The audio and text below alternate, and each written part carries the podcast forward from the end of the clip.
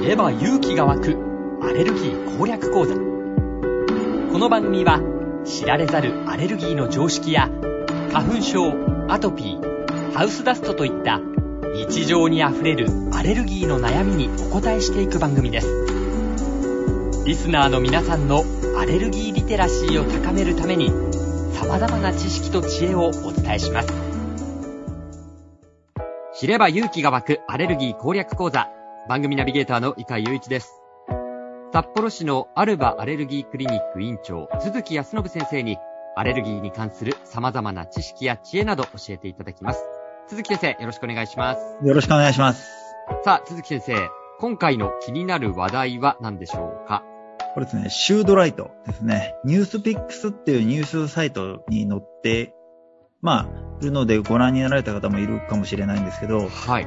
これ月20ドルで作家を助けてくれる執筆 AI っていうやつなんですよ。執筆 AI? シュードライト。。書いちゃうの。もう AI が、はい書いてくれるんですか小説書いちゃう。もう書いちゃう。小説書いてくれる。すごいから、これ。本 当に。助けてくれるっていうかもう、コピーライターだ、コピーライター。はい、もうライティングしちゃって、助けてくれるどころじゃないの。そうなんですか。まあ、助けてくれるんですけどね。うんうん。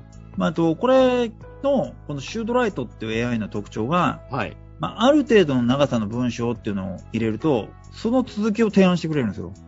はい。これとこれでどうみたいな。あ、そこまでに書いた単語とか文章から、うん。続きはこんな感じ、みたいなことをやってくれると。そうそうそうだって行き詰まったらこれ入れればいい。作家さんが。作家さん入れればいい。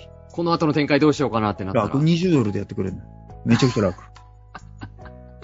それでも公表しづらいです ね。っていうことは。わかんないわ かんない。絶対わかんない。ええー、あ、そうなんですか。そんな。さらにすごいのはまだなんですよ。これ、フィードバックもくれるんですよ。はい、えフィードバックフィードバック。こうこうこうでこうって言ったら、はい、うん、いいと思う。ただこう、こっちの方がいいんじゃないとか。ええー、そんなこともしてくれるんですかしてくれる。さらに、あの、この小説というか、まあ、書いた文章を深いものにしてくれるために、向こう問いかけをしてくるんですよ。はい、え提案ってこれどうかなみたいな。こういうことなんだろうかとか。 マジかよ。もう、怖いです。もうそこまでいくとちょっと怖いレベルですね。なんですかめちゃくちゃ楽じゃないいやいや、すごいとは思いますね。 AI と会話して書いていけばいいもんできそうじゃないいやでもなんか、そうなんですね。怖い。いやそうなんですね。 20ドル払いたいぐらい。論文書いてもらおうと思ってますね。はい、書いて、余裕で書いてくれますよ、これ。そうか、そういう論文とかも、手伝ってくれる。うん、手伝ってくれる。シ ュードライト。いや、もうあるでしょ、論文書いてくれるの。あそうですか。まあ、ただこれが、うん、あの、この背骨になってるのも、あの、この間話した GPT-3 なんですよ。あ、そうなんですね。このシステムの根本になってるのも GPT-3。はい、あ、そうなんです。いやもう、どんどん時代は進んで、私にはついていけなくなってきました。大丈夫、大丈夫。知らない間に変わってるから。 大丈夫。もう置き換わってる、はい。読んでる漫画がもしかしたら、あの、ね、シュートライトが書いてるかもしれないし。うわー、そういうこともあるのか。まあ、面白ければいいんですけ ど、はい、ということで、はい、はい、今回の話題、シュートライト。え気になる話題ということで、えー、ご紹介していただきました。ありがとうございます。さあ、じゃあ、質問いきましょう。リスナーの方からいただいた質問です。えー、こちらは8歳の女の子のお子さんを持つ方からの質問です。ありがとうございます。えー、娘は幼稚園の年中ぐらいから腕の毛を気にし始めました。最初は脱毛できるとも考えていませんでしたので、最初はそんな気にすることないよと言い聞かせていました。小学校に入り、夏でも長袖、長ズボンしか履かなくなったのを見て、本当に気にしていることが分かりました。調べてみても、子供のエステ脱毛はあっても、小学生の医療脱毛を行っているクリニックは見つかりませんでした。そこで質問なのですが、医療脱毛は何歳からできるものなのでしょうかという質問です。これ、美容としての脱毛っていうのと、治療としての脱毛っていう考え方が、はい、まあ、2つあるんですよ、実は医者の中では。はい。治療としてと美容として。はい。はい。まあ、どっちも保険が効かない美容であることには違いがないんですけど、はい。例えば、僕らが治療として受け取ってるものっていうのは、まあ、わかりやすく言うと、その、生まれつき大きなあざを持って生まれてきて、そこに、あの、重毛って言ってめちゃくちゃ毛が濃くなっちゃう。すごい濃い毛が生えちゃうっていう、ああ、あるんですね。はい、タイプの状況があるんですよ。はい。でこれを、もうちっちゃい頃に麻酔かけて、脱毛しちゃう。脱毛する、その毛を、重毛毛を、はい重。毛。あの、2歳とか5歳とかね。そんなち、小さい時から。でやこれ、治療っぽいですよね。治療っぽいというか治療ですよ治ね。療ですね。はい。で、一般的にその足の毛を取る、腕の毛を取るっていうのは美容ですよね。はい。ただ、このちっちゃいと子供って、あの、難しいんですよ。例えば、まあ僕らがね、住んでる地区でも、やっぱ医療脱毛って一番低い年齢って中学生からなんですよ。そうなんですね。一番低い年齢で中学生。低い年齢。まあうちは7歳からやってるけど、はい。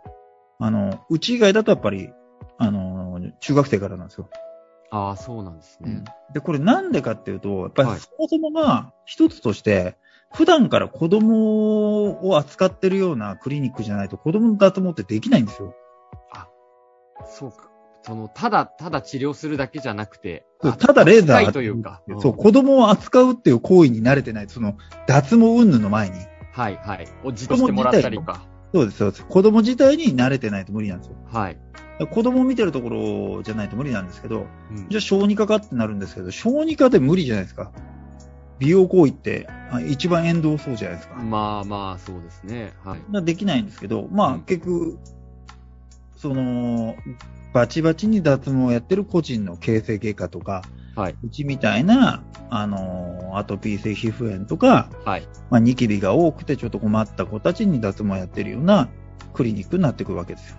ああ、そうなんです、ね。まあ、うち、ね、はい。うちの6割子供なんで。そうか。鈴木先生のところでは、だからそういったことができると、早い年齢から。うん、そう、あの、で、できるって宣伝じゃないですけどね。はい。例えばですけどうね。ん。うん、そういうあの子供を見てるクリニックだからっていう意味でね。うんだから、一般の美容皮膚科みたいなところだと、そもそもやっぱ難しいんですよ。子供見ないから。ああ、そう、まあそうです子よ供ね。子供が対象のお客さんじゃないですか。じゃあ、ですよね。ボロックス打ってほしいなんて小学生が来るわけないんで、 そうですね。配布やってくれなんて言わないじゃないですか、そんな。そうか。だから、さっき言ってたように、子供の扱いにそんなに慣れてない。うん。あと、そもそも子供の肌見慣れてないと無理っていう問題があって、はい。子供って、あのー脱毛ってそれなりに痛いイメージがあるけど、今まあ、ほぼ痛くないようにはできるんですよ。あ、そうなんですか。うんいや、だからうちでも子供やってるわけで、子供ができるわけでね。あ、そうか。まあ子供ね、そんな痛いのをやりたくないし、できないですよね、なかなかできないね。うん。で、そもそも、じゃあ、あのー子供って痛くないように、蓄熱式っていうタイプの機械を使わなきゃいけないんですけど、蓄はい。蓄熱式。はい。熱式、まあ、蓄熱式と、まあ、反対語は熱破壊式みたいな機械があるんですけど、はい。その蓄熱式っていうのが痛くはない、痛くないっていうか、まあ、チクチクから、無痛からチクチクぐらい。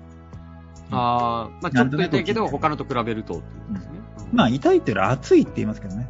ああ、そうですか。うんまあ、なんだけど、あのーこれ、蓄熱式って個人の技量によってものすごい差が出るんですよ。はい。さ脱毛効果。さに大きく差が出るんですよ。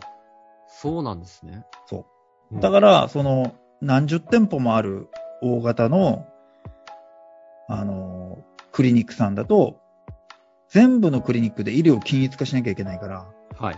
個人の技量で差が出るような機械ってなかなか使えないですよ。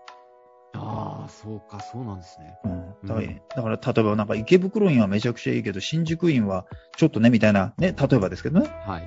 わかりやすく言うと、そうなっちゃうわけじゃないですか。うん。だとできないんですよ。ああ、そうなんですね。まあそういった2点があると。はい。あともう1点だと、まあうちも前6歳の子供とかやってたんですけど、はいあのー、治療時間の長さとしての脱毛に耐えられないんですよ。もう単純に、単純に1時間とかじっとしてられない。30あ分とまあか一時間とか。小さい子そうですよね。うんそもそもが無理。だからうちは、あの、うちに通ってきてこの子はこういう子だって知ってるから、はい。いいからおとなしくしておきなさいとか言って、あの、遊びながらできますけど、はい。まあできないですよね、普通。ああ、そうか。だって知らないところを知らないクリニックで、うん。突然ね、初めて行くような綺麗な内装で綺麗な受付のお姉さんが出てくるようなところで、いかに笑顔が世界で一番素晴らしいものを持っていたとしても、はい。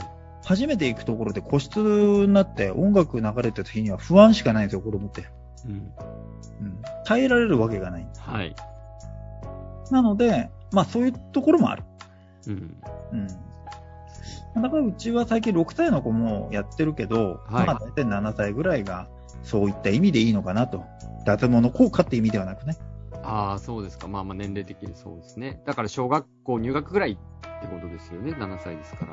そうですねうん。小学校入学すると、あの学校で座っておくという日本の軍隊的なあれが効いてくるわけで すよ。なんか違う方に今飛び火しかましたけど。ないです。 大丈夫ですか大丈夫。もう終盤だったんですけど、まあ大丈夫ですね。大は丈夫い。また、じゃあ、それは別で。 はい。まあそんな感じなんですよ。あまあもう難しいんです、特にあの、だから子供は。うん、まあそうなんですね。いろいろとね、単純な治療行為だけじゃなく、いろいろな扱い方っていう部分でも。まああと毛もね、大人と違うんで、ちっちゃい大人じゃないので、はい。